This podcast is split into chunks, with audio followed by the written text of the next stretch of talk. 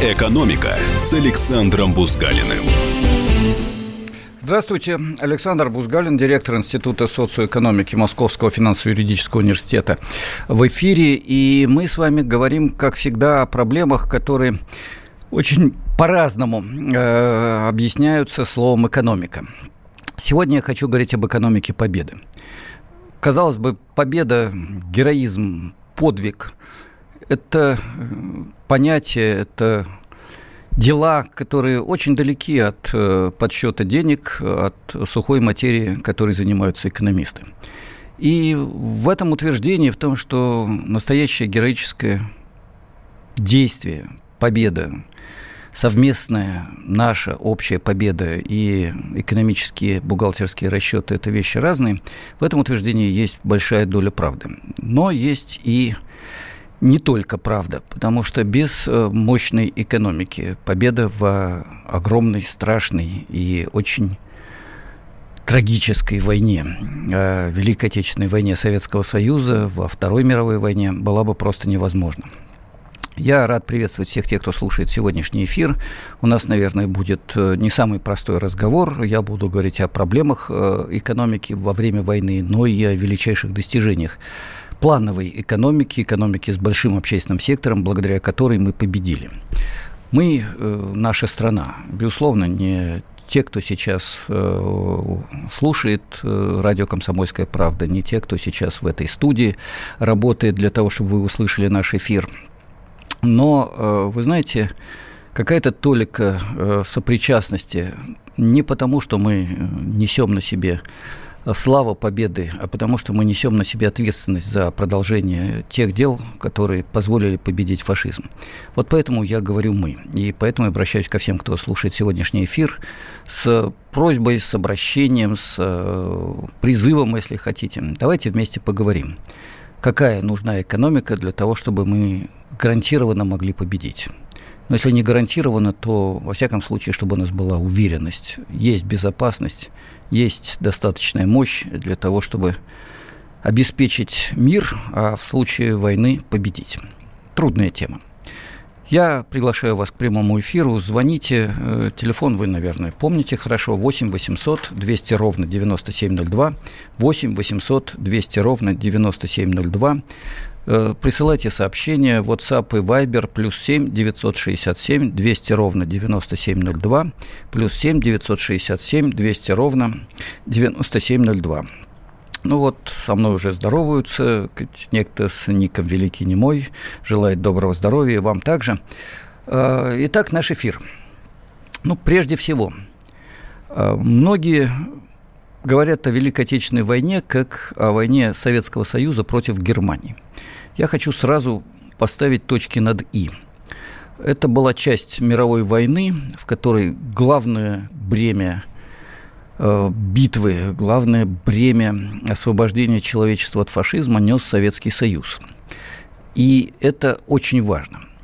Второе, что не менее важно, то, что воевал Советский Союз не с Германией только. Давайте вспомним. К моменту начала Великой Отечественной войне, к э, июню 1941 года. Э, союзниками Гитлера или сателлитами Гитлера или странами, порабощенными Гитлером, были практически все государства Европы. Э, я не поленюсь перечислить. Ну, сама Германия. Аншлюз, ну, фактически насильственное, хотя формально как бы не насильственное присоединение Австрии, страны с огромным промышленным потенциалом. Э, такая же ситуация с Чехословакией. Тогда это была одна страна Чехословакия. В второй половине 30-х годов Чехословакия по промышленному потенциалу не слишком отличалась от Германии, имела э, сильную армию и производила огромное количество стрелкового вооружения и военной техники. Кстати, значительная часть этого вооружения и техники была использована в войне против Советского Союза. Добавим к этому оккупированную Польшу – в результате агрессии Германии э, в течение нескольких месяцев была захвачена эта страна. Поляки, надо дать им должное, воевали, в отличие от многих других европейцев, и многие воевали по-настоящему героически, но тем не менее. Это еще одна страна с немалым промышленным потенциалом. Э, почему-то забывают о том, что в Европе есть еще небольшие по размеру и численности, но промышленно очень сильные страны. Бельгия, э, Голландия, это страны с огромным промышленным потенциалом. Дания. Я уже не буду говорить о том, что большая часть Франции тоже легла под Гитлера после э, непродолжительного сопротивления. Не хочу ничего плохого сказать о героической борьбе французов. Были партизаны, были настоящие военные на фронтах. Э, был я не знаю, еще один фронт, многое было, но тем не менее Фактически к 1941 году Франция работала на Германию. Итак, огромная машина, практически вся Европа. Добавим к этому фашистскую Италию, фашистскую Испанию, фашистскую Португалию, профашистские режимы во всех странах Восточной Европы. Болгария, Венгрия, Румыния, Югославия. И Советский Союз. Вот такая ситуация. Еще один очень важный нюанс, о котором я хотел бы сказать, это то, что экономика стран, э, которые попали под пету фашизма, национал-социализма, была экономикой рыночной и была экономикой капиталистической. Да, там был не только рынок и не только частный капитал, но все крупные частные корпорации работали, получали огромные доходы, более того, сотрудничали с корпорациями Соединенных Штатов и Великобритании, в том числе во время войны Германии с Соединенными Штатами и Великобританией. Эти корпорации обеспечивали огромные прибыли транснациональному капиталу. Э, на этих корпорациях работали в том числе рабы э, из э, Восточной Европы, и не только из Восточной Европы, а когда началась оккупация Советского Союза, огромное количество пленных и других э, вывезенных людей из Советского Союза. Это экономика которая была создана капиталом. Капиталом, который испугался советской системы, испугался красных, испугался социализма.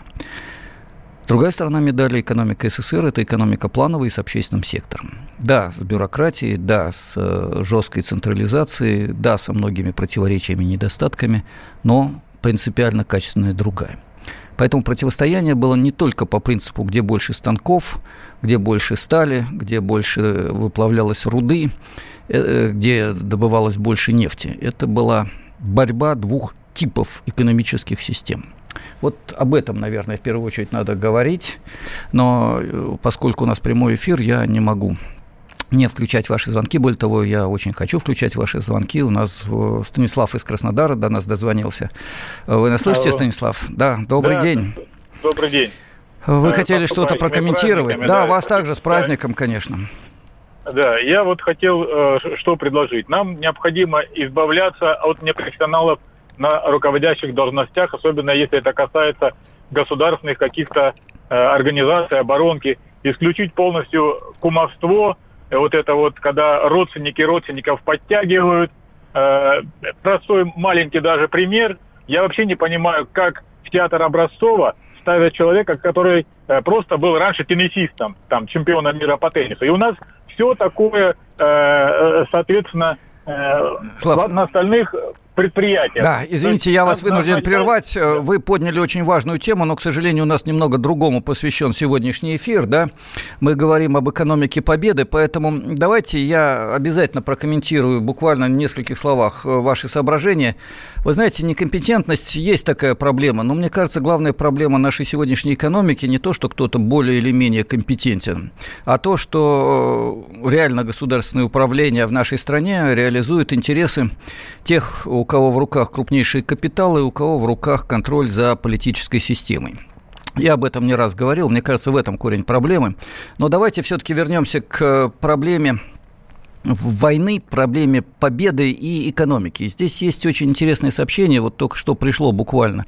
А, а стоит ли считать деньги Великой Отечественной войны? Я так думаю, это цинично. Вы знаете, если переводить на деньги жизнь и смерть, подвиг и бесчестие, э, великие, действительно великие свершения всех тех, кто, может быть, подвигов не совершал, но честно воевал, э, да, это будет цинично. Но не понять, что разные типы экономики по-разному помогали или, наоборот, мешали победе, не говорить об этом нельзя. Да и когда мы говорим о цене победы, надо понимать, что это не деньги как таковые, это труд, огромный труд людей. И когда, скажем, сравнивают танк Т-34 и королевский тигр, и говорят, что королевский тигр стоил более чем в 10 раз э, дороже, чем Т-34. Речь идет не о деньгах, не о цинизме, не о сказать, подсчете бухгалтерском. Речь идет о другом. О том, что мальчишки и девчонки, у меня мама работала на заводе в 12 лет, мальчишки и девчонки э, могли делать танк Т-34 с помощью тех, кто не ушел на фронт из квалифицированных рабочих и инженеров. И делали его предельно просто, но при этом так, что этот танк мог побеждать. Побеждать на фронтах Великой Отечественной войны. Э, ну, королевский тигр вряд ли, но воевать достойно и быть лучшим средним танком того периода.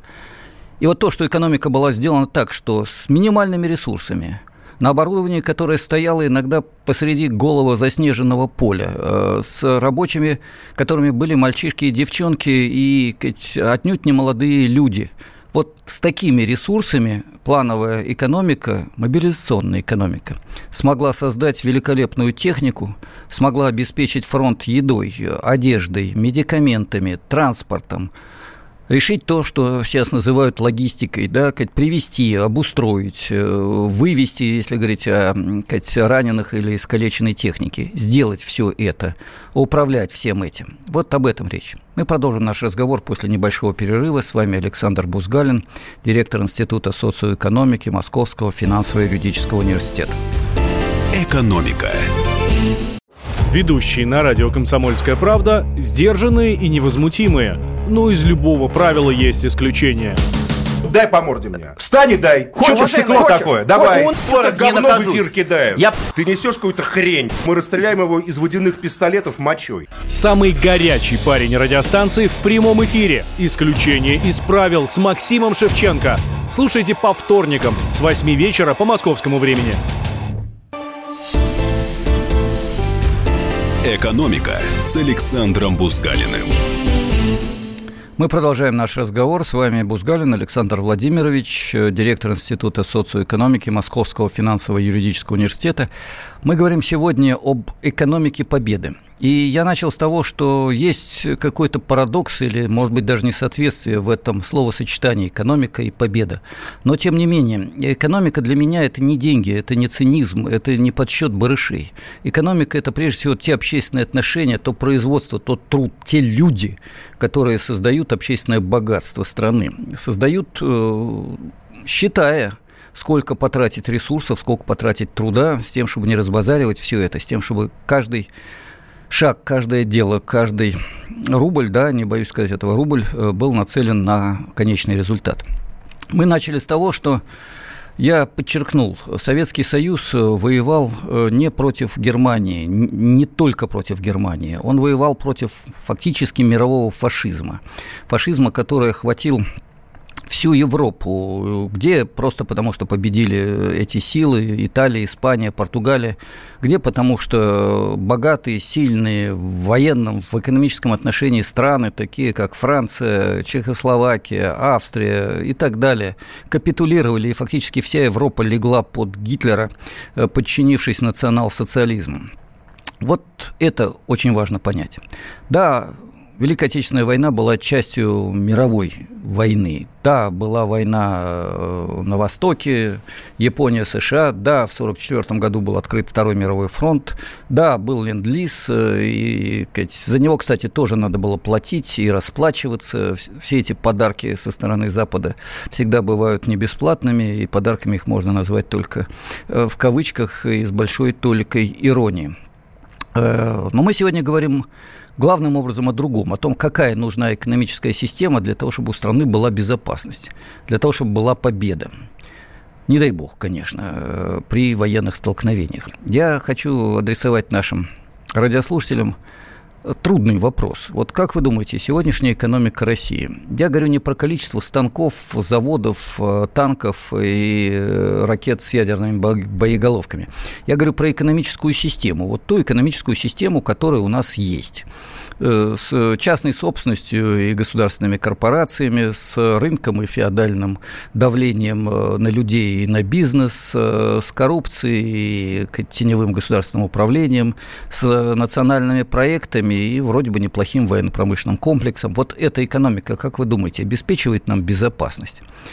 Э, настоящую безопасность, уверенность в том, что нас не тронешь, и мы не тронем, а затронешь, э, спуску не дадим. И так, что не захочется э, соваться. И не при помощи взрыва ядерных боезапасов, которые уничтожат все человечество, а каким-то другим, э, более спокойным э, и более решительным образом. Э, вопрос несколько абстрактный, но мне в данном случае интересны не ваши, может быть, конкретные расчеты, я их не ожидаю от радиослушателей, а ваша оценка. Свое мнение я обязательно сформулирую в конце передачи. У нас сегодня четыре части, сейчас еще только вторая часть нашего эфира. Я напоминаю, телефон прямого эфира 8 800 200 ровно 9702, 8 800 200 ровно 9702, WhatsApp и Viber плюс 7 967 200 ровно 9702. У нас есть очередной звонок. А, Юрий из Волгограда нам дозвонился. Юрий, вы в эфире. Добрый день. Э, добрый день. Вы знаете, у вас довольно интересная тема, но я хотел бы вам задать такой вопрос. С кем и ради чего вы собрались воевать и побеждать в будущей, не дай бог, войне? За что? Хорошо, если Советский Союз это было, было противостояние систем, а сейчас мы за что должны воевать? За Роснефть Шредера, э, за свободу и независимость Мираторга – вот э, сам э, тема передачи вы определили. Будущая война, хорошо, да, пусть ее не будет.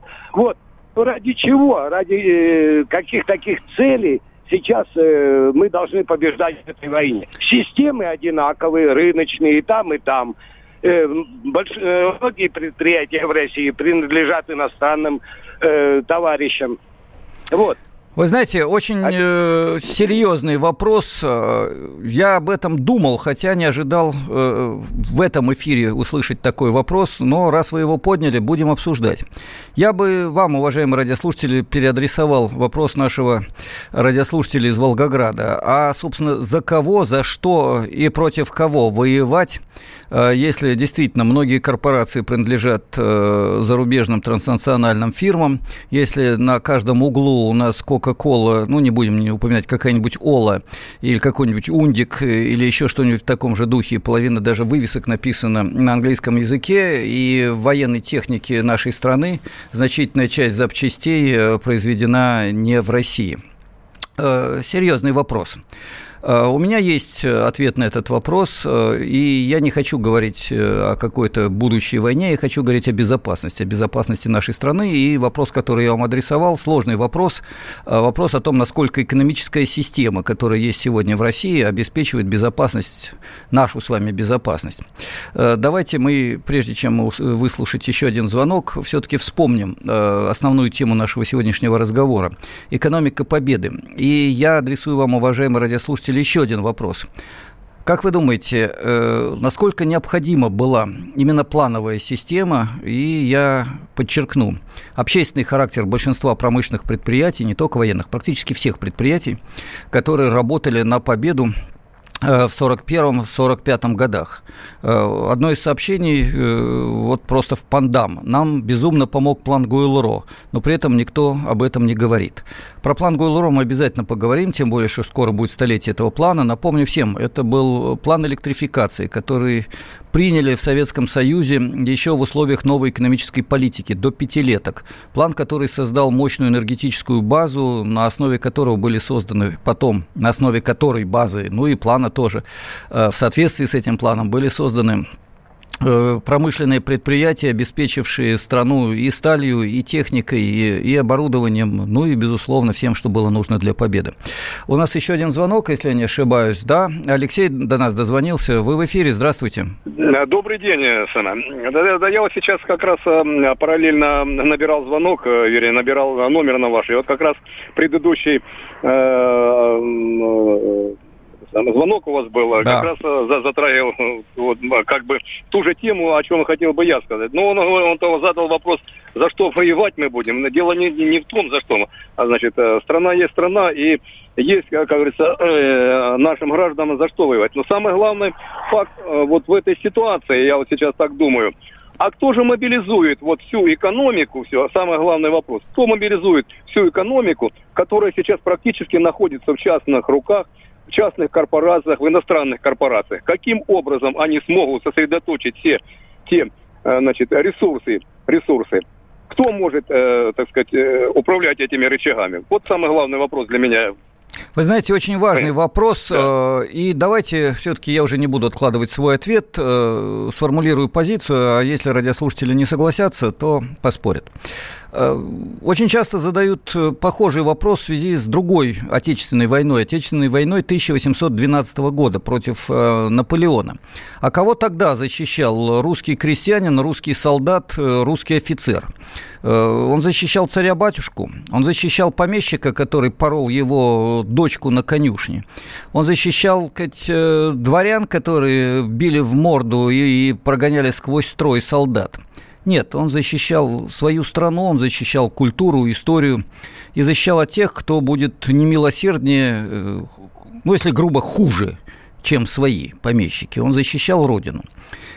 Точно так же я отвечу на вопрос о том, э, где, почему и как нужна безопасность сегодняшней России.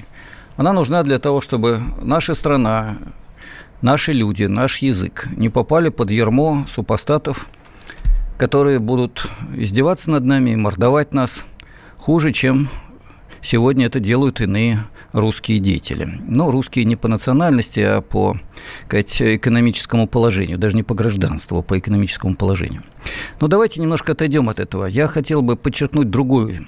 А я хотел подчеркнуть то, что страны, в которых экономика была основана на рынке с некоторым, но не сильным государственным регулированием, где система была построена на основе частного капитала, где рабочий был наемником. Эти страны очень быстро э, сдались натиску фашистского сапога. Но давайте еще разочек вспомним. Франция – линия Мажино, потенциал промышленный, да если бы еще добавить Польшу, да если добавить Чехословакию, да Бельгию, да остальные страны, которые тогда еще не оказались под оккупацией Гитлера, да если бы в 1939 году, когда Гитлер напал на Польшу, они все совместно в рамках единой борьбы против фашизма, абсолютного зла, я подчеркиваю, абсолютного зла, выступили то, исходя из чисто формального подсчета количества танков, орудий, солдат, боеприпасов э, и так далее, они, безусловно, разбили бы немецкую Германию. Но они не выступили. И когда Гитлер, ну не Гитлер, фашисты, национал-социалисты потом по очереди били каждую из этих стран, они поднимали лапки вверх, потому что по большому счету им было почти все равно, фашист или демократ будет их хозяином. Лавочник продавал по-прежнему в своей лавке свои шмотки, рабочий горбатился на другого мужика, ну, в другой форме маршируют по площадям другие военные. А какая разница? Вот вы знаете, это страшно, когда человек начинает думать, а какая разница, какой хозяин будет надо мной, все равно я раб – и тогда действительно защищать становится нечего. И вот э, сообщение, которое пришло, страшное сообщение, которое я прочитаю после перерыва, я думаю, поставит э, такой огромный вопросительный знак. Но об этом через несколько минут. С вами был Александр Бузгалин. Экономика. Всем привет, я Андрей Норкин. А я Юлия Норкина. И мы переехали. К счастью, не на другую радиостанцию, просто на другое время. Простыми словами теперь в эфире по понедельникам, вторникам и средам в 9 вечера по московскому времени. «Экономика» с Александром Бузгалиным. Мы продолжаем наш эфир. Э, Бузгалин Александр Владимирович, директор Института социоэкономики Московского финансово-юридического университета. Я сегодня говорю о экономике победы. Победы, но реально очень много вопросов, касающихся войны. И не только прошедшей войны, хотя, наверное, в первую очередь мы сегодня говорим именно об этом, о победе в Великой Отечественной войне. Но я не могу не прочесть сообщения, которые э, задают э, тон нашему сегодняшнему разговору. Они очень разные и очень противоречивые, я бы сказал, некоторые из них даже вызывающие. Э, одно из Э, таких сообщений. Я все думаю, если придет супостат, кто пойдет защищать дворцы на Рублевках или Барвихах? Ну, вы, Барвихах, видимо. Новые хозяева заменят старых, вот и вся война. Еще одно сообщение с Днем Радио. Спасибо и вас с Днем Радио. Раз вы слушаете наш эфир, то мы все вместе радио. Э, большое, очень хорошее и очень нужное дело делает радио. Но сейчас все-таки к нашей теме. Итак, с Днем Радио. Конечно, экономика в целом от ВПК отстает, но это дело наживное. Как за что воевать? За себя. Таша. Вы знаете, скрипеть можно долго, скрипеть в кавычках. А Родина позовет и пойду. Ну а как иначе? Совсем другое сообщение. При всем уважении где мы видим у себя экономику. США, Китай, Франция, Япония, вот где экономика. Растут до 6-7%, а у нас ручной стат. Росстат занимается словесным жонглированием, чтобы порадовать.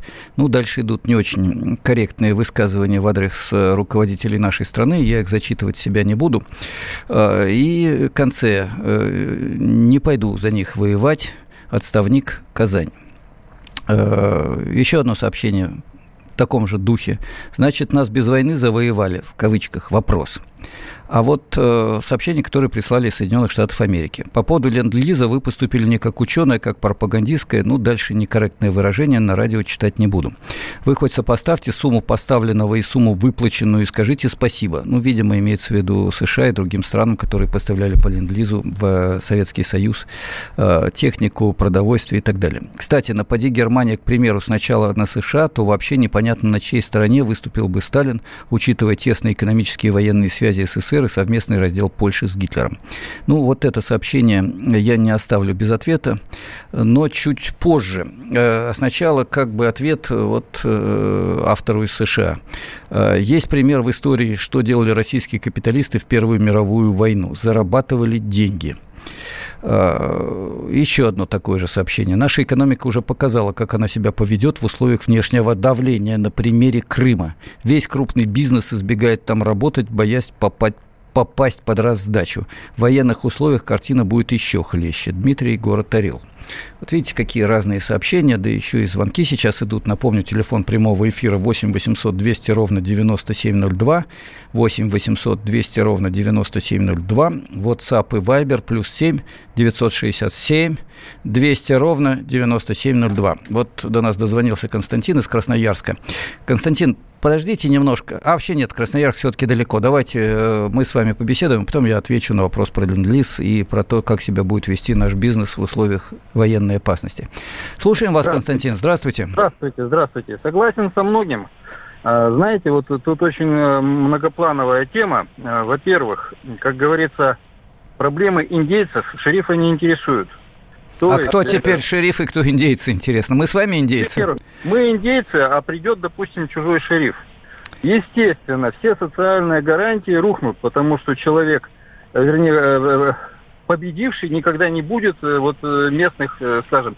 Но с другой стороны, понимаете, я полностью согласен с человеком, который сказал про Барвиху, про Рублевку и прочее. Вопрос, а сын Чайки и Иже с ними будет со мной находиться в окопе в одном? Я дико сомневаюсь. Транснациональные корпорации, компании, они все повязаны между собой. И чиновники туда же. Поэтому я так думаю, что у нас э, примерно такая ситуация, как Франция в, 30 в конце 30-х годов перед Германией. Абсолютно. Абсолютно. Хорошо, спасибо за очень сильное, хотя и очень провокационное включение в наш эфир. А, я, видите, даже чуть-чуть заикаться и спотыкаться стал, потому что, ну, сложная тема. Давайте я сформулирую свою позицию э, и по поводу ленд-лиза, и по поводу того, что вы только что сказали. Вы знаете, очень часто говорят, что те, кто критикует сегодняшнюю экономику, социальную систему в России, это люди, которые раскачивают лодку. Ой, прошу прощения, чуть-чуть простужен. Раскачивают лодку те, кто открыто говорит о недостатках, о проблемах. Дескать, нам надо быть едиными, иначе вот внешняя угроза и подрыв безопасности. Не, не сможем ответить на внешнюю угрозу, будет подрыв безопасности и так далее. А я хочу ответить. Мне кажется, на самом деле проблемы и угрозы создают те, кто порождает огромное социальное неравенство в нашей стране. Вот те, кто из радиослушателей э, сейчас задает вопросы и в эфире, и присылая сообщения о о дворцах, которые не очень хочется защищать человеку, получающему 10, 15, 20 тысяч рублей в месяц, а о том, что детки очень многих великих э, богачей, ну, великих в кавычках, наверное, нашей страны, э, живут отнюдь не в России, вряд ли пойдут добровольцами, как когда-то советские мальчишки и девчонки э, защищать Москву, хотя я не исключаю, что кто-то из них настоящий патриот из этих мальчиков и девочек, наших миллиардеров. Э, но э, это огромная проблема. Вот это социальное неравенство, вот это э, отключение, отчуждение большинства из нас с вами, граждан России, от управления страной, от общественного богатства, от решения вопросов, которые затрагивают нашу страну. Это ощущение, что мы быдло, которым понукают сверху и не дают возможности самим решать свою судьбу, хотя раз в несколько лет можно прийти на выборы. Вот это ощущение, на самом деле, это огромная проблема, это огромный вызов. И это огромная угроза безопасности гораздо более э, большая угроза, большая угроза, нежели какие-то проблемы в производстве вооружений или отставание нашего э, Су какой там 35 или F-35 от какого-нибудь Су и так далее. Я не самый хороший специалист военной техники, извините. А, вот э, об этом мне хотелось бы сказать в этом эфире и сказать в полный голос и привлечь к этому внимание. Страна должна иметь то, за что нужно и должно бороться э, не только историю, не только прошлое, не только э, культуру, но и реальное единство, э, которое создается возможностями для каждого получить качественное образование, возможностями жить по-человечески в человеческих домах, э, честным трудом, а не только сказать, посреднической деятельностью и предпринимательством зарабатывать э, хорошие деньги, на которые можно жить, э, трудиться, отдыхать, радоваться. Э, страной гордиться, жить, когда нас связывает не только конкуренция, и вот эта волчья конкуренция, где чем э, ты беднее, тем лучше мне, потому что я от этого богаче, но где есть солидарность и совместный труд. А вот то, все, о чем я сейчас говорил, это элементы социализма. И я не боюсь этих слов. Они есть даже в условиях сегодняшнего капитализма. И в нашей России кое-что от этого есть, отчасти потому, что осталось от СССР, отчасти потому, что сохраняется и нынешними отношениями. Есть у нас такое, есть наша общая страна, есть чем гордиться в нашей стране, есть даже какие-то части э, общедоступного образования и здравоохранения, а, но этого становится меньше, а социальной дифференциации больше. И от этого гораздо больше угрозы для безопасности нашей страны, потому что, вот видите, даже по вашим сообщениям, уважаемые радиослушатели, люди пишут, да, конечно, будем защищать нашу страну, но и, или наоборот. Вот так все криво, но, конечно, придется защищать страну. А вот как бы без «но», так чтобы наша страна, наша экономика, и мы ее защищаем, а если нужно. И тогда, кстати, и желание сказать, полакомиться за счет этой экономики ни у кого не будет. Что касается ленд-лиза, не оставлю без ответа. Да, э, Советский Союз не полностью оплатил поставки по ленд-лизу, если считать в деньгах. А если считать в реальной борьбе, в том, какое количество сил, э, войск, э, угроз оттянул на себя Советский Союз, э, не дав использовать их против Соединенных Штатов, то тогда считать даже близко ничего нельзя. Это будет действительно цинизмом и не глупостью, а подлостью и предательством по отношению к тем, кто воевал. А, так что Америка и ее союзники, да, поставляли много полезного и нужного, но это была очень маленькая, э, откупная, что ли, так сказать, плата э, за то, что они не воевали против Гитлера за то, что они не пошли э, бороться с э, злом, которое уничтожало человечество, человека. А, вот это принципиально важно. Это самое главное, наверное, что мы должны вынести из уроков э, той бойни. И угроза, на самом деле, сегодня есть. Это не угроза транснациональных корпораций и стран там НАТО, Э, в сегодняшнем состоянии они воевать, скорее всего, не способны и не будут.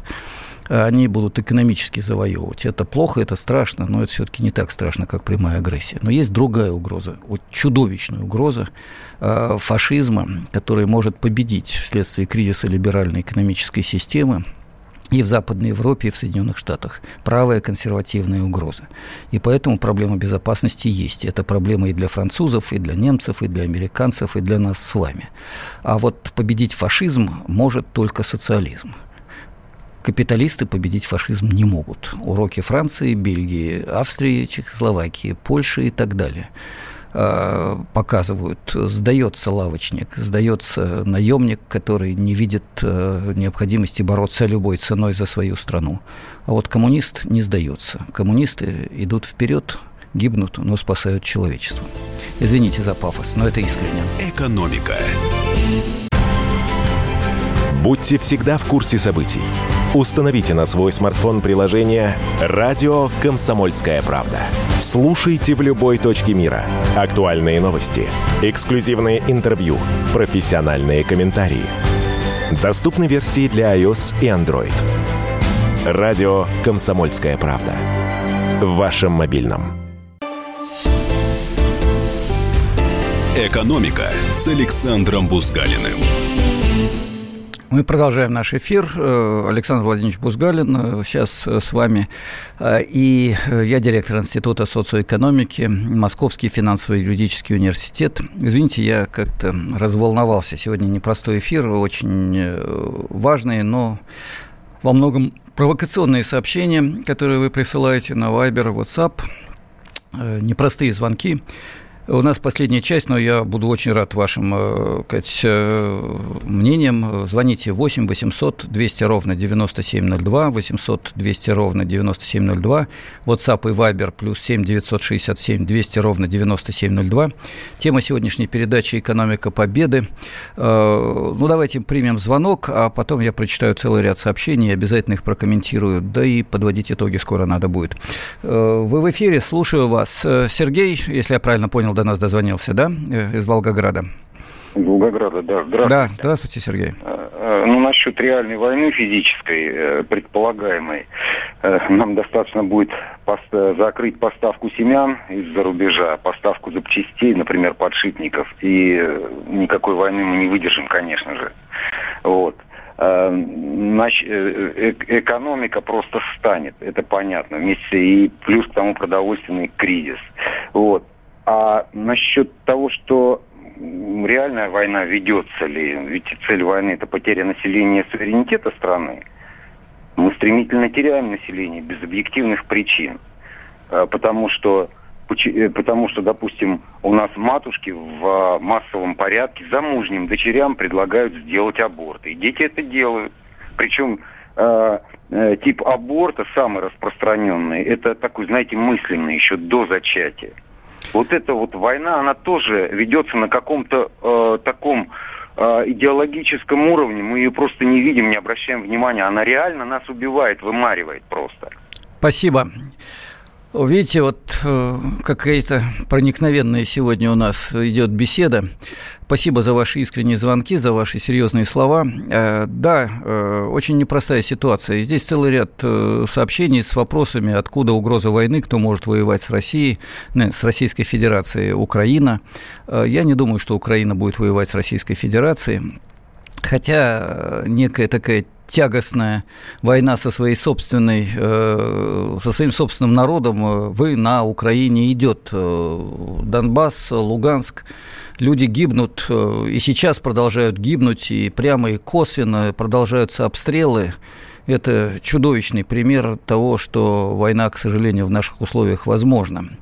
Э, да и, ладно, оставим это в стороне. Я не думаю, что речь идет о прямом нападении сегодня на Российскую Федерацию, хотя гонка вооружений э, продолжается, она мощнее, чем была во времена Советского Союза и противостояния двух систем. Э, но есть проблема, о которой я говорил, угроза фашизма. И вот фашизм – это страшная угроза всему человечеству. Вы знаете, я прокомментирую еще один вопрос, который прозвучал вот только что э, от нашего радиослушателя. Дело в том, что действительно есть проблема подавления экономики, подавления социальных возможностей, да просто возможностей жизни в нашей стране э, в силу того, что экономическая система работает на прибыли, а не на человека. Э, обратный лозунг «Люди, а не прибыль» – это лозунг социальных движений, профсоюзов, экологов, местного самоуправления, э, левых, но не лозунг тех, у кого в руках основные экономические богатства нашей страны. И в результате, да, действительно, проблемы с рождаемостью, абсолютное сокращение населения несколько лет назад прекратилось, э, потом начался маленький рост, потом снова спад, сейчас стабилизация. Но это не прогресс. То же самое касается экономики. И вот здесь такой просто крик э, отчаяния, хотя строчки аккуратные и ровные. Почему, черт возьми, что мешает платить работающим чуть больше, а жирным новоришам чуть меньше? Александр, зачем такая пропасть в доходах? Ведь они злобят э, озлоб... это ведь она, эта пропасть озлобляет. Неужто в Кремле и правительстве этого не понимают? Искандер Равильевич написал Э, вот это сообщение. Похожее сообщение от строителей нефтегазового комплекса. Э, Дмитрий сказал спасибо за те слова, о которых я только что сказал. И вам спасибо, Дмитрий. Но есть и второе сообщение из Америки. У нас такой неявный, хотя, как сказать, неявный, явный идет спор э, с радиослушателем. Он не подписывается. Ну, да бог с ним. В общем, звонок из Америки. Э, сообщение из Америки. Да, на вторую часть вопроса ответ есть. Напоминаю, если бы Гитлер напал на Америку, Сталин бы кому помогал? Ну, если бы до кобы до во рту росли грибы. Я напомню, что фашизм возникает тогда, когда капитал не может обеспечить победу над своим собственным пролетариатом, над э, профсоюзами и социалистами, над коммунистами и всеми теми, кто требует э, хотя бы социализации капитализма, а по большому счету социалистической революции. Вот когда капитал их победить не может, тогда вызывают к жизни чернорубашечников, э, фашистов, национал-социалистов, тогда создают концлагеря, диктатуру, и тогда эти силы используются более или менее псевдо или не очень демократическими странами. Их натравливают на тех, кто красный. Натравливают фашистов. И это не только пример э, нападения Гитлера на Советский Союз. Это пример э, массовый. Так э, забили красных в Италии в начале 20-х годов фашисты. И этому покровительствовали демократы всего мира. Ну, демократы в кавычках, естественно, да, буржуазные правительства. Так э, фашисты задавили э, победу, демократическую на выборах победу левых в Испании в 1936 году и, и фашистов Франко поддерживали, и демократическая, опять-таки, в данном случае уже в кавычках, сказать, э, Западная Европа и Соединенные Штаты Америки косвенно, хотя те же американцы, англичане, французы, советские люди воевали вместе с испанцами, отстаивая демократию, настоящую, без кавычек, демократию и социалистические перспективы своей страны.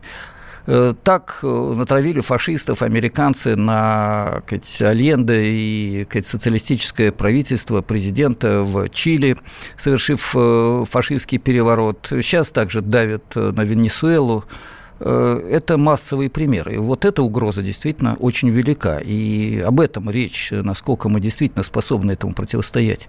Вы знаете, нет худа без добра. В любом страшном зле есть какой-то отголосок парадоксальный э, того, что двигает э, оппонентов, противников этого зла вперед. Я о страшной ситуации, которая случилась с народами Украины, но, э, вы знаете, благодаря этому, по крайней мере, в России прекратились э, марши нациков э, со свастиками, с зигами. Вспомним, ведь еще 7 6-5 лет назад они маршировали по нашей стране.